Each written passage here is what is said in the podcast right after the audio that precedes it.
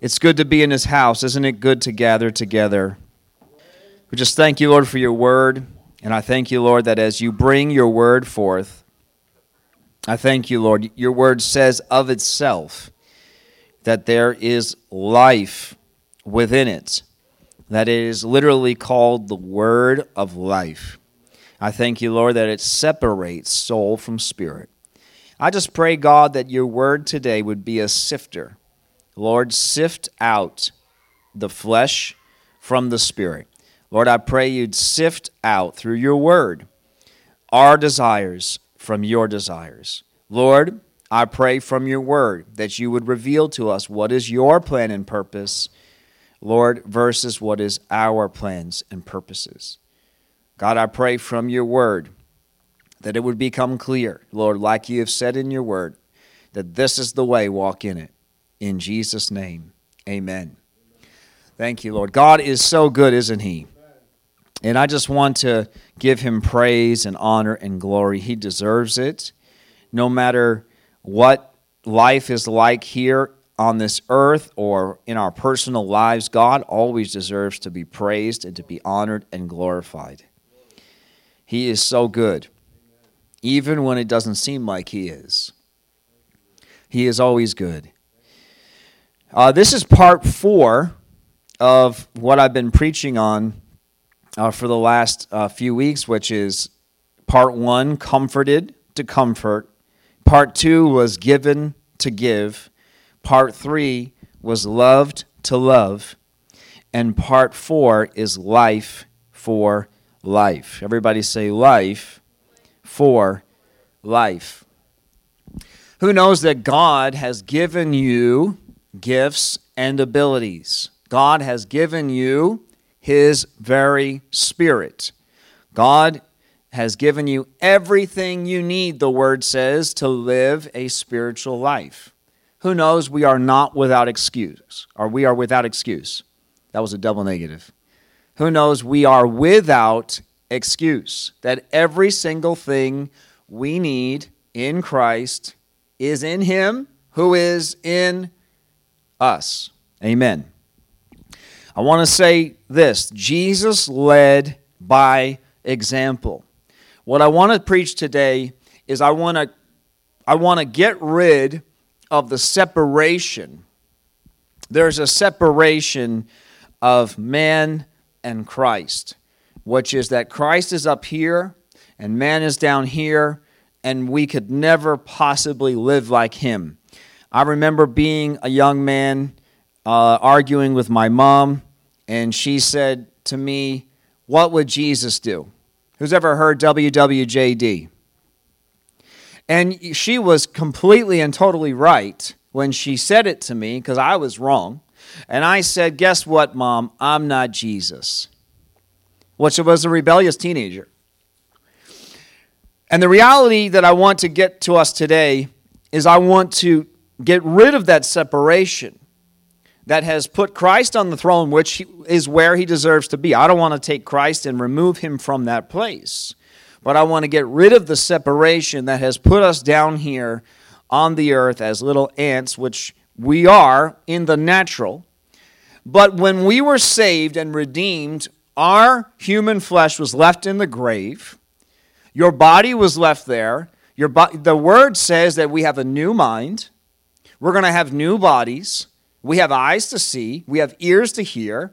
Jesus said, You're my hands, you're my feet. I mean, the whole thing, if you look at the word, is that the old you, the little tiny you, the ant you that the devil wants to look at you and call you, or your flesh calls you, you look at yourself as small and insignificant, is that Christ has literally he paid a price to give you salvation and eternity, but he has literally come from heaven through the Holy Spirit to live inside of you on the earth. Do you believe that? That's the word, that's the gospel. The gospel is not just that you received the golden ticket from Willy Wonka. That's what we've turned it into. We've turned it into a ticket to get on a ship, to get on a train, to go somewhere, right? To get into heaven. And that is not a lie. That you go to heaven through Christ and his blood, but that is only the base things. Paul said, let's move on from the base things like resurrection from the dead. He said, that's milk and you should be eating meat. Who believes that? We're the mature church in here, aren't we? We are the mature believers. So, which means that we should be eating meat, right, Dawn? And not just milk, but that we need to be eating the meat of the word, which is what the word really is. Right? The surface, the milk of the word is that Jesus loves you. He came to die for you. That will never, ever change. And that's always going to be the base to the entire thing that we have here with Him. Okay? That never, ever changes. But the longer you walk with Him, and He might put you on a really rapid path where you need to play some catch up because He meant a long time ago in your life and now here you are, and he's like, okay, we're going to do some things quickly because you need to catch up to where I want you to be today. So it doesn't mean it needs to take 30 years. It might be one year, two years that he speeds you up to some, something that has taken 30 years in someone else's life. But the point is that God wants to get us to a place of maturity, a place of really walking as he walked on this earth, a place where we are like Christ. You were made in his image, and Jesus fought hard he fought the devil himself on that cross to purchase back the image that he originally designed for you, which is to be in his image. So, firstly, I want you to get this that Jesus led by example. I want you to say that out loud. Jesus led by example. Jesus said, I am the way, the truth, and the life. I'm the way, which means not only just the way to eternity, but I am the way to live on the earth. Do you see how you could say it sounds like the same thing? To a non believer, it sounds the same, but to a believer, do we see the fine line, how it's completely different? It's like saying, I'm technically Dawn's husband, right? I could just say I am her husband in technicality. Or I can say I'm her husband, and only she and I know the intimacies of what that really means, really knowing each other and being there for each other.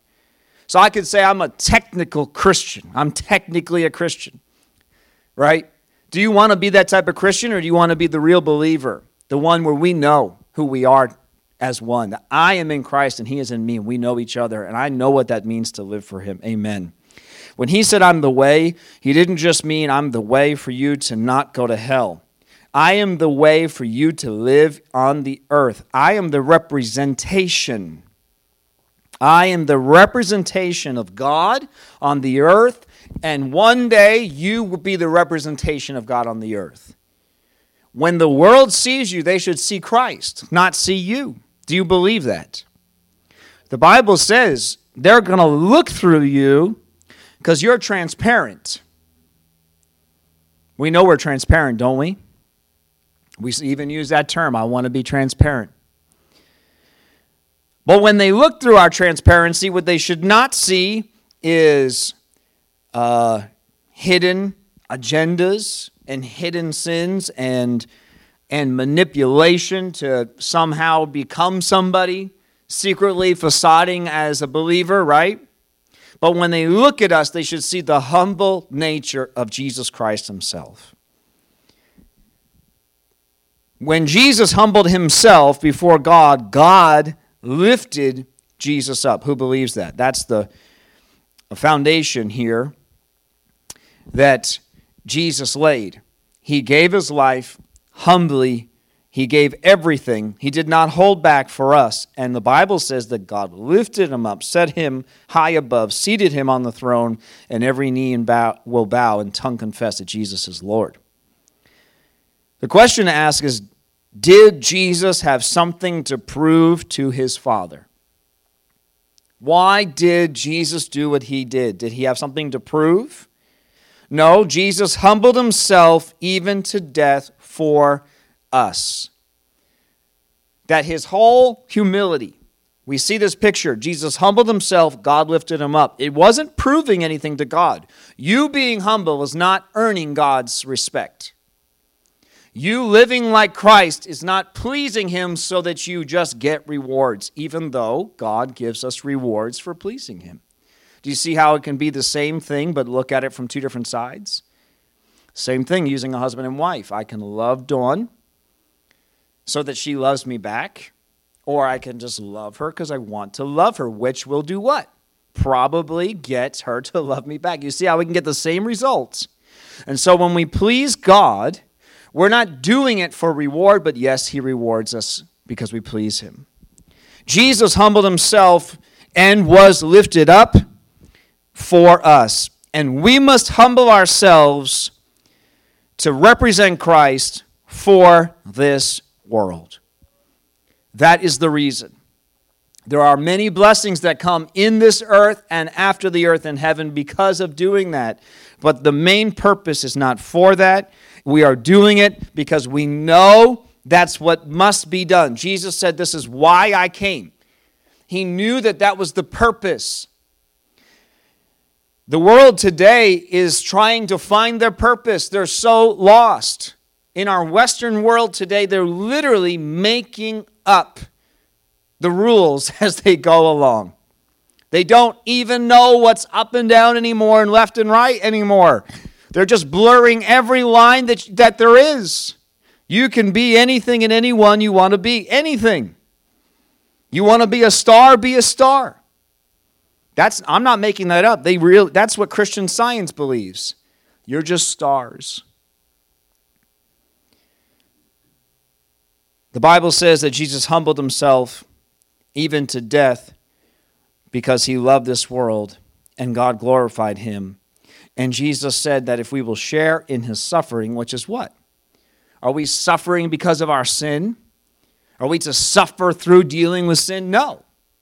The suffering is not dealing with our sin. The suffering is living like Christ in the earth, and everything in the earth is opposing that. But we've turned the gospel into just dealing with our own personal sins finally achieving and finally becoming holy just before we make it to heaven. Whereas the Holy Spirit is actually refining you simultaneously while you are representing for Christ. That's the true picture of the gospel. The man on the cross, Jesus is there on the cross, right? Who remembers?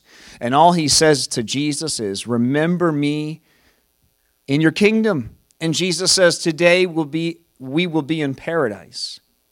The simplicity of the gospel is truly that. And yet, when I look through the scriptures, especially when I read about Paul, and I'm going to look at him today, I see a man who said the same thing to Christ in essence, but lived a life as Christ did on the earth. It was just as simple in his declaration, but his life was in line with Christ, which is not a life really that looked like it was filled with blessings and joy. It was filled with suffering and hurt and heartache and heartbreak. And yet, he said, I have a joy that you don't know of. The same thing. He talks about this joy that's, that we can't even understand. And Jesus said the same words. He, they said to him, You must be so hungry, Lord, you haven't eaten. And he's like, I have a food that you don't know, you don't know of. I have fulfillment. I have joy. I have something. I have life within me that you don't even understand. And Paul came to understand it, and yet, if you looked at his life, what you saw was suffering. The Bible says, We bring glory to God by suffering with Christ, and the Bible says we will share in his glory. Humility means obedience. And when there is obedience, God shows up with strength to accomplish the task and with the reward for the obedience. I'm going to say that again. When there is obedience, God always shows up with the strength to accomplish the task and with the reward for the obedience.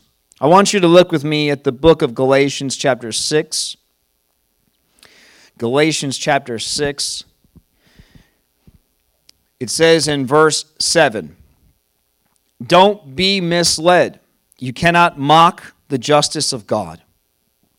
You will always harvest what you plant. I want you to say that out loud. I will harvest what I plant. That means that the way I live, the things I say, the things I do, they have a repercussion. They have a result. It means that if I drive through a stop sign, I'm going to receive the repercussions. Now, maybe I'll make it through one. Maybe I'll make it through two. Maybe I'll make it through a dozen unscathed, but eventually I'm either going to get a ticket or I'm going to kill someone. Do you see what I'm saying?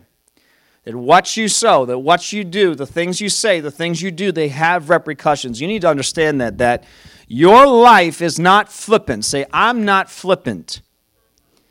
Your life is not just this flowy kind of let's just move through the earth and let's just see what happens. That's a lie from the devil.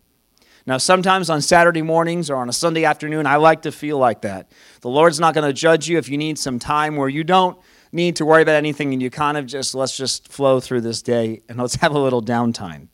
But I specifically call that that downtime. I call that pulling away from what really matters and what I'm really focused on. That's what that needs to be. If you live your life like that, you will reap a result of flippancy. You live flippantly, you live kind of carelessly, that's the result you would get. In fact, there are believers today, I know not in this room, but there are believers who don't know their Bible, who don't read their word, and you know what they have? They have this life where suddenly something bad happens and they say, God, where are you? Meanwhile, they were very flippant about the things that God had, was warning about them all along, but they were careless about those things. They cared more about what Netflix said. They cared more about what society was telling them. And suddenly they come up against an, an, instance that they can't figure out and they don't know what to do. And then they blame God. And God says, You're the one that sowed those things. Now, that doesn't mean that I love you and it doesn't mean we can't fix this situation, but you made some decisions and here's the results of them. Now, thank God that Jesus also came to a fig tree one time and he cursed that thing to the root and he dealt with something, right? God can deal with things. God can make the best out of a, a horrible situation, but that's going to take a choice to turn around and deal with it and start planting things on purpose from that moment on. Amen. And the Bible says in verse 8, everybody okay? You following me today? The Bible says in verse 8 that those who live, or the older translations say, or sow, those who sow, those who plant, those who plant only to satisfy their own sinful nature, those who plant to give themselves. If you live for you or live carelessly, flippantly about the things of God, the Bible says, we will harvest decay and death from the sinful nature. But those who live to please the Spirit, or who are giving or are sowing, they're planting spiritual things. I'm living in a spiritual way. I'm planting, I'm reading His Word. I'm trying to understand what God wants from my life. God, who are you? What do you have for me? What do you want in my life? Who am I supposed to be today? Who am I supposed to talk to today? What do you want me to say today? And I, so I'm I'm proactive and I'm focused on Him. And what happens is the Bible says I'm going to receive a spiritual result. But if I live my life just saying, well, what do I want to do today? What do I want to be today? Not only that, but in fact, uh, in fact, uh, conjoined with those those flippant earthly thoughts is I don't care about you right now. I'm going to cut you off in traffic, and my mind is thinking about the conversations I had with so and so, and I'm like, who do they think they are? And I'm dealing with them in my mind, and you know what I'm what I'm saying here. And what happens is the result is going to be flesh. It's going to be it's going to be in fact sin. But the Bible says here in verse 8 that if I will sow spirit, if I will plant in the spirit, if I will focus on the Lord. The Bible says, I will harvest everlasting life from the Spirit. Who wants everlasting life? The Bible says, if I will plant Spirit, let's just review that again. If I will make my life about Him, How do I know that my life is about Him? Just because I say it? Who uh, in your in a profession, right? Who would want a doctor working on them that says I'm a doctor, but never went to medical school? But they are good at professing it. They're incredibly confident. I got this. Okay, but have you been trained? I got this. I'm a doctor. Okay, but have you ever done any surgeries like this before? I'm a doctor. Just had a great victory in my life. I'm a doctor. Yeah, but do you know how to do this? I'm a doctor. Right? We can be really good at saying I'm a Christian, right? We say I'm a Christian whenever it's convenient. I'm saying we, you know, everybody's getting it. How do I know that I'm sowing spirit, living for the spirit? Because I went to the Lord and I said, Lord, I love you and I want to know you. How do I do that? And he said to everybody in this room and to everybody who's ever gotten saved, through my word. Everything you need to know about me is in my word. Everything about my nature and my character, about how when people do good and when people do evil, you can see exactly who I am. You can see what happens in their life when they trusted me and honored me, and you can see what happens in their life when they didn't.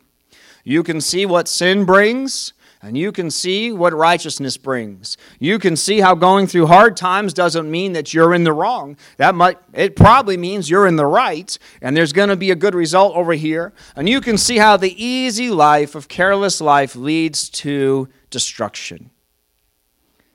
See, we've gone into the word and I said I want to get to know you, God. I don't want to just be flippant about this life that I'm living especially since the Bible says it's a vapor. It's just passing away so quickly. I want to make sure that I'm doing what you've asked me to do right now because I'm, I haven't gotten any younger. Anybody came in a little bit younger than they were yesterday?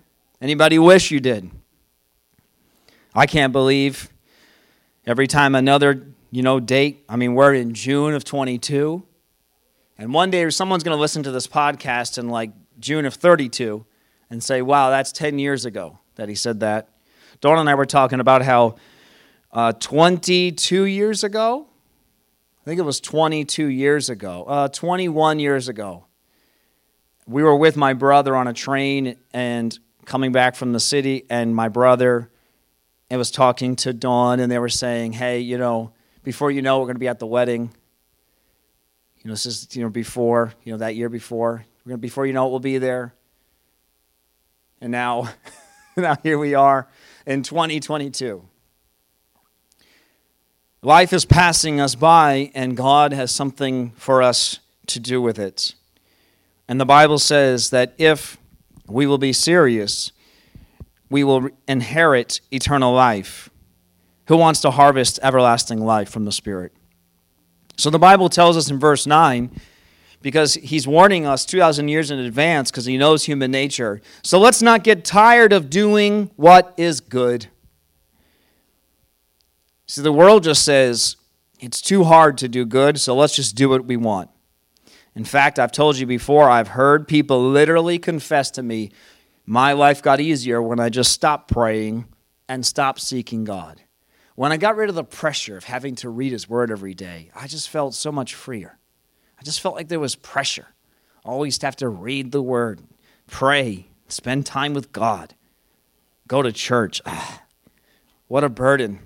What a burden God puts on us. It's much easier to watch football on Sunday and then that time that I would be reading His Word just to go to the gym and work out.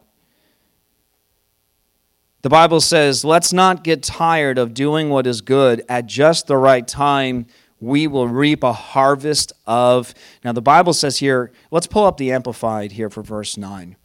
Because it says blessing, which is not untrue. It's not that that's a lie, but this is the, the fullness of it.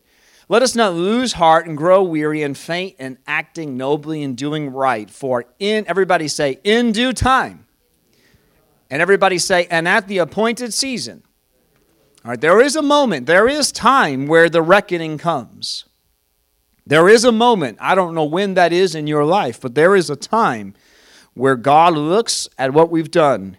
The Bible says that all our works will be tried in heaven. Do you know that everything you've done will be tried before God? The Bible says He's going to try our works and He's going to look at them. He's going to test them with fire. And he says that the gold, the silver, the precious stones, they're going to remain. But the wood, the hay, the stubble, that's, that's flesh. The things I do, the things that were for me, the Bible calls them earthly things, right? The wood, the hay, and the stubble. That's the earthly stuff that gets burned up. And so the Bible says that the gold, the silver, the precious stones, those are the things that, in fact, were formed under the pressure and in the fire, so they survive the fire. The Bible says, if we do not loosen and relax our courage and faint. So the Bible says that if we don't let up, if we don't relax our courage and faint, the Bible says that we will reap a harvest of life. There is life within us. There is a harvest of life in Christ. And verse 10 says, Therefore, whenever we have the opportunity, we should do good to everyone, especially those in the family of faith. What I've been talking about for these last four weeks is that your life is not about you. Everybody say, My life is not about me. You were designed by God to have a relationship with God. Sin got in the way when Eve said, I'm going to do what I want to do. And Adam quickly followed her and said, I'm going to do what I want to do. That looks good. I'm going to do that too. And that's what, exactly what the world does. The world says, Here, I'm doing something fun. Do you want to do it too? And we look at the apple, right? It's not really an apple, but we just, you get the picture, right? It's a fruit. We look at it in Eve's hand and we say, That looks good. I want to do that too and we disregard what God wants, we disregard what He has said, we disregard all His blessings, all His gifts, all His love, all His grace, all His mercy, and we foolishly decide to do what we want to do for one moment. The Bible says, a moment on the lips, forever on the hips. No, that's not in the Bible. But that's basically what the Lord is saying. He says, and this, this whole series that I've been preaching to us is that your life is for another. Your life is meant to be a light and salt to the earth. He said, if you're light, he said, beware because if you're light, it might be darkness. You might think you have light, but you don't have light. He said, if you lose your saltiness, what good is it? It's not even good for, he said, it's just pavement. We just throw it. It's not good for anything if we lose our saltiness. So the Bible really here in Galatians is telling us that there is a way to live that pleases God and it brings about a pleasing result, a, a life that, that I want in this earth and eternally. Do you see how if I want the Lord to bless my future and to bless ahead of me, then I probably should see what I should start planting now so that I can receive it then, both in this earth and after. Do you understand? But if I'm flippant and careless and just do what I want and assume that God's got my back, I'll just say, Lord, you bless what I'm doing. Instead of saying, Lord, what do you want to do? I'm going to receive a result from me or I'm going to receive a result from Him. I want Him. Talking about the kingdom of heaven and about what Christ was here for. Jesus said, The kingdom of heaven is at hand, the kingdom of heaven is near. You see that Jesus was coming to preach about the kingdom of heaven. Jesus was giving his life, he came for a purpose. He said, I have no place to lay my head. Who knows the scriptures? Jesus said, Beware. If you want to follow me, let me first tell you this I don't even have a place to lay my head. You want to really follow me, what you are entering is a life that has no comfort in this earth. Does that mean the Lord doesn't love us here on the earth? Does that mean the Lord can't bless us on the earth? That's not what I'm saying. He's just making us aware that this earth is not it. That your life here on the earth, if you're going to follow me, then I want to tell you right now foxes have dens, right? But the Son of Man has no place to lay his head. The things of the earth, this is their home. But I'm not of this earth. And so he talked about the kingdom of heaven, and he talked about its value. And the Bible says in Matthew 13, verse 44, he said, It's like a treasure. And when a man found it, he sold everything he had to buy the field that contained that treasure. Verse 45, he said, It's like uh, when a man, verse 45, and he's a merchant, he's looking for choice pearls. Verse 46, it says, He found a pearl of great value, and he sold everything he owned and bought it. What the Bible's telling us is, is that everything, everything that you have, everything that you are, we must give it all to the Lord.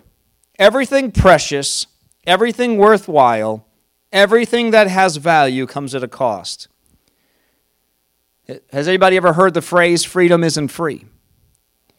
Jesus paid for our life with his blood. And our lives are a reflection of him. Yes, you cannot earn your salvation, but your blood does purchase something. Your laying down of your life, it's, there is a cost to be paid. Everybody say there's a cost to be paid, but it's worth it. To truly live like Christ is to pay the cost. We are not meant to suffer through sin. That's the devil. And the gospel, it's not inaccurate that you have to deal with your sin because we do. But that's not the gospel. The gospel is that we are suffering because we're living righteously. Wow. We think we're suffering because we're in sin. No, you're in death. That's what sin is. But in Christ, when I come into Christ, I am ruling over sin. Sin does not own me. My suffering is because I'm living righteously. Now, that sin might be trying to creep in, right? It's always trying. The devil's always trying to look for an opening, look for an entrance, but I keep denying it. And so, by living righteously, I enter into another suffering. It's a greater suffering. Everybody say, it's a greater suffering. There's a suffering that comes from sin, right? The Bible says that sin is pleasurable for a season, but its end is death or destruction, right? There is a suffering. The world is suffering because they're living in sin. When we come into Christ, you are not freed from suffering, you're freed from that suffering.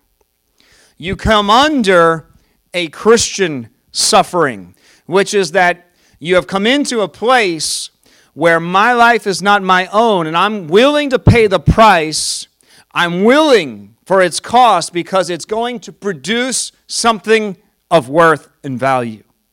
I want something of value. I'm willing to do what you've asked me to do. I'm willing to pay the price. I'm willing to go through and carry the burdens if I must to bring the results. Amen. I read a quote, and I think I said last week, it's either by it's either unknown or it's by a new age spiritualist, as I said last week. I couldn't find which which it is. And if it's a new age spiritualist that said this, I'm not giving them any credit because they stole it from the Bible. The devil's a copycat, right? God's the original, God's the OG, the original God, right? And everything else is a copycat. But this is what the quote said Grapes are crushed to make wines. Diamonds are formed under pressure. Olives are pressed to make oil. Seeds grow in darkness. Whenever you feel crushed, under pressure, pressed, or in darkness, you're in a powerful place of transformation. What I wanted to speak to you today was really just to remind us that as a believer, we are not flippant, we are determined. Our eyes are set on Him, and we are living by the Word, not in a religious way to prove something to God or prove something to the world, but we are living right because we know that it's the only way. Not be, we cannot say the Bible is a good way to live. It is the only way. So I, because I know it's the only way, I must be diligent to it. And I want a harvest that is pleasing to God, that is best for me and best for those around me. Amen. Who wants the same thing? I woke up this morning.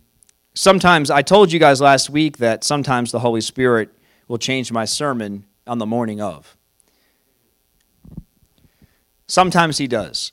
And uh, He didn't do that today fully, but partly some of the things are because He woke me up with some thoughts. I woke up this morning with a Greek word in my mind. It's the word Zoe or Zoe. Who's, who knows that word?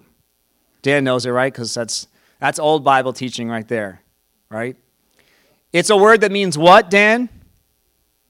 It means life. Now, I don't think it was the devil, because why would the devil wake me up on the morning I'm about to preach a sermon and give me the word life? Because the Bible says the devil comes to steal, kill, and destroy but the Son of Man, right? Christ came to give us life. That's Zoe. If you look up that scripture, it's Zoe, Zoe, Z O E. He came to give us Zoe and Zoe abundantly. So I don't think it was the devil. And I honestly don't think in Greek very often, so I don't think it was me. So I said, Okay, Lord, what are you saying? And I believe what the Lord was saying is bringing this sermon to a fullness and to a completion is this God is trying to produce life inside you. Now, you were given life instantly, right, then, Because the Word of God is a seed which contains life.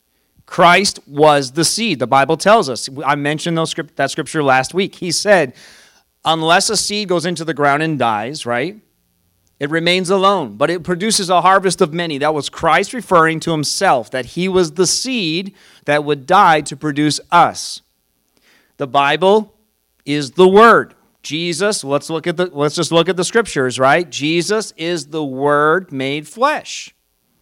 So the word is the seed. Christ is the word. Are we getting this? That means that instantly when I received Christ like the man on the cross, life came into me. So I had life. Everybody say, I had life. At the moment, I repented, confessed my sins, and said, Come in. Instantly, I had life. But what he's doing inside me is not just merely fighting with my soul my whole life, dealing with my sin so that I finally submit, that's a waste of a life. I'm not saying that that must not be, I'm not saying you shouldn't do that. That is what we must do. But the devil wants to keep you warring there. Let's go through all the patriarchs, right? Even Jacob, right? He's warring with God there. And bam, the angel of the Lord knocks him in, the, in his hip. And he said that he warred with man and with God. The war was over. Comes across the Jordan, right? I think it's the Jordan. He crosses back over into Israel, basically, where Esau was. And he said, You know, I'm done fighting. Take here. Here's blessing. I worked so hard to get it, but you can just have it now. He's like, I don't need it. Esau's like, I don't need it. I've got my own. He's like, No, no, I want you to have it. Finally takes it. The warring was over. We, we must come to a place where it's over. But the devil wants to just keep us there, warring within ourselves in the soul. And I'm, so, what I'm saying is, I'm not saying that's not supposed to be done, but I want you to get something here. What the Lord is trying to produce in us is life. That war must happen because here's what happens. You ready? While the devil's trying to trap you there and keep you, he's trying to keep you trapped in hurt He's trying to keep you trapped in bad mentalities and keep you focused there. You ready for this? Here's what's happening.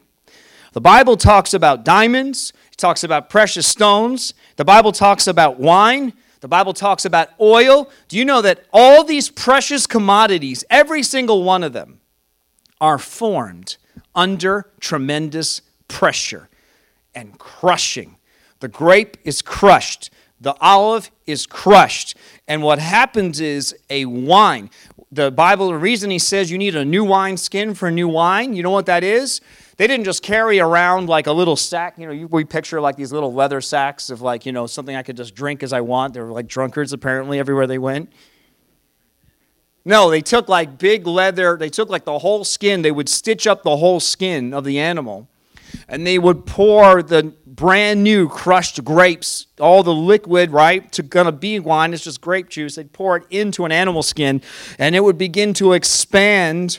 And the reason it needed new skin is because inside there is the fermentation process going on, it's becoming wine. And so you look at all the precious things that the Bible talks about the wine being made, the oil in the lamps, right? Matthew 25, the oil in the lamp calling the, th- the good things we do gold and silver and precious stones. Those things are formed down inside the earth. They say that diamond is right is the hardest substance on earth and it's formed in volcanoes. So let me get something to us. While the devil's trying to trap you in your sin and your hurt and your bitterness and all those things, in your situation right now, there's a struggle going on inside you or in your life. And you know what God is doing? God's saying, I've got the seed of life in you. The pearl of great price, you know what it was? It was a speck of sand. Who knows how a pearl is formed? It was a speck of sand. And the clam says, This is irritating to me. And it begins to put protection around it. And you know what happens? A pearl is formed. All the precious things are formed because you are struggling, because you're being crushed, and because you're under pressure. But what God is doing is suddenly there is something of value, there's something of worth. You have dealt with God, and you've dealt with you, and you've dealt with the devil. And what comes out? See, because Jesus had to that's exactly what Jesus did. Jesus comes into the Garden of Gethsemane. He dealt with the devil, didn't he? Devil tried to tempt him and lure him away, and he didn't do it. He dealt with himself and with God in the Garden of Gethsemane because the Bible says he came into that olive grove. You think that's a coincidence? You think that they was at the Mount of Olives by coincidence? You think God does anything by coincidence? And right there in the olive grove, right there in that Garden of Gethsemane, Jesus is literally, physically producing wine and oil from his body. The Bible says he was under such tremendous pressure. The Bible, just for time, I'll just say it because I know you believe me that I'm quoting the scripture. Jesus said, I'm crushed. My spirit is crushed. I feel pressured. I feel pressed. I feel crushed under what I'm dealing with. And he said, Lord, let this cup pass from me but thy will be done. So you see that he dealt with the devil. He dealt with his own instincts and his own flesh. And he dealt with God. In the Bible, once he said, Thy will be done, it was finished. And what came out of that was, and he literally gave us the picture. The Bible says his pores began to sweat blood. That literally the, the wine began to come out of his spirit. That what you're doing and what you're dealing when you're dealing with God and when you have set your eyes on the see Jesus said is he was set like flint. He had a focus, he had a plan and a purpose here on the earth. He was not flippant. Who believes that Jesus was not flippant about his purpose? And when you set your eyes like that, that's exactly what Paul did. You know what? The reason I believe that God has Paul written so much, or so much about Paul, is to show us it's not just Jesus. See, the gospel has created this big divide. Jesus suffered so you don't have to. Jesus died so you don't have to. No, let's, let's say it correctly. Let's say those words correctly. Jesus suffered the penalty of sin so you don't have to. Jesus died the eternal death so you don't have to. If I look at every single disciple and every scripture that follows Christ, I don't see it in my gospel where he says, You don't have to suffer because I did. I don't see it. Who has heard that gospel before, though?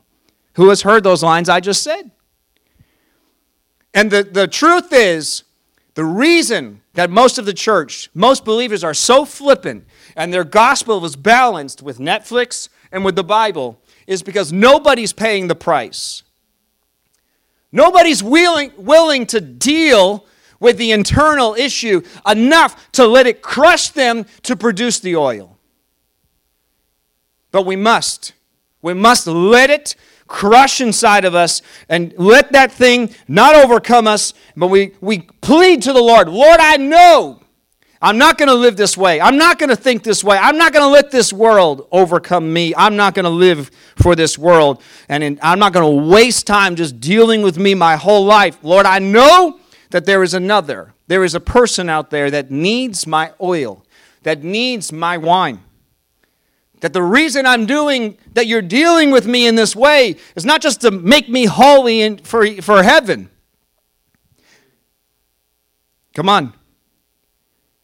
He's not trying to make you ready for heaven. You think you're going to be bitter in heaven? You think you're going to be envious and jealous in heaven? The reason we have to deal with these, these things is so that I can be righteous on earth.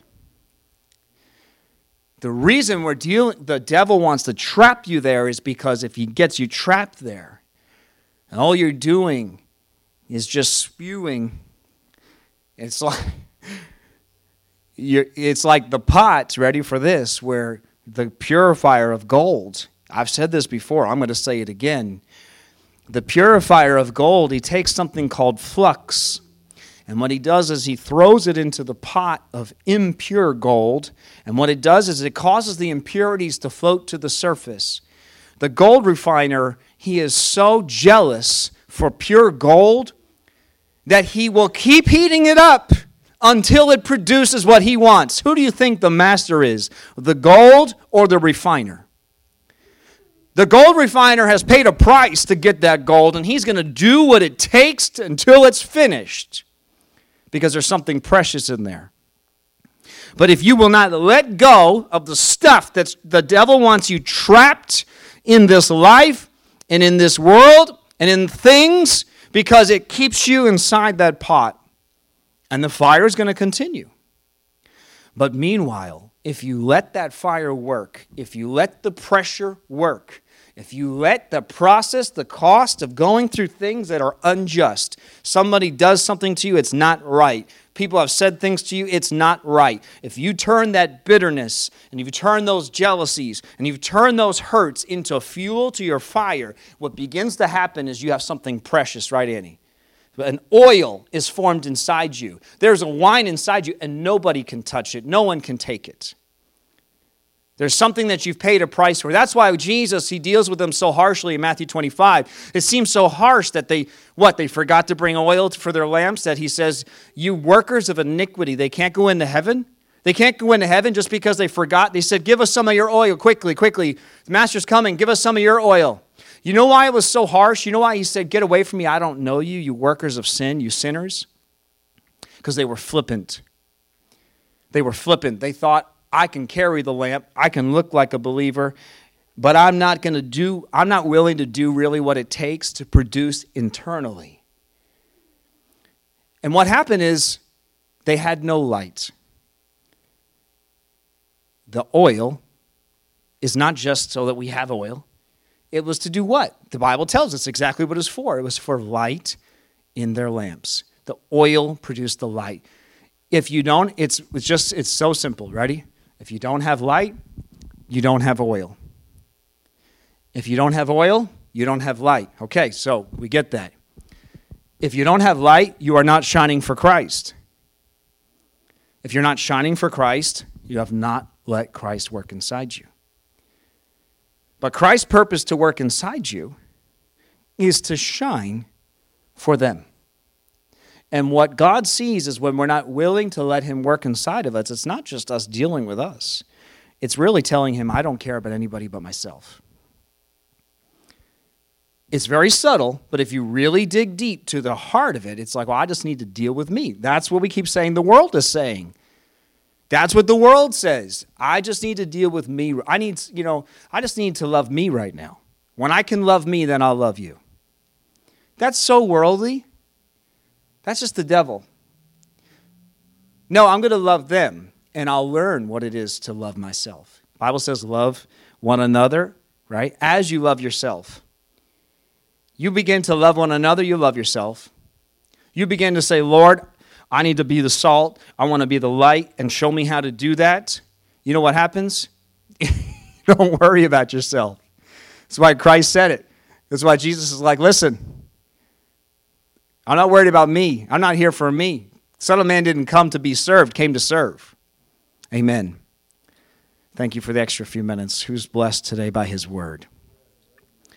Lord, I pray you work this word inside of our hearts. God, I know that you came to give us life. You came to give us Zoe here today. Came to give us life and life abundantly. God, we have life within us. And I pray that we would let the life out of us. God, that we would not trap the life inside of us or live or try to steal the life you put inside of us for someone else, for ourselves. That it would not just be personal, because it's not, but that your whole, this whole thing that you have created with disciples discipling another, discipling another. Lord, this whole picture, this whole way that you have designed is about letting the oil and the wine, Lord, and there is a benefit to us. We know you. We're blessed by you. We have life within us, Lord. Why would we not want life within us? But it's to produce the fruit. Jesus said, If you don't produce fruit, you are worthless. He said, I cut those branches off, and the fruit is the vine, right? That's the grape, that's the olive. He said, I cut those branches off and I throw them in the fire. But I thank you, Lord, that we're going to let the life of God flow in us and work in us and come through us to produce the fruit that you have designed us to produce. In Jesus' name, amen.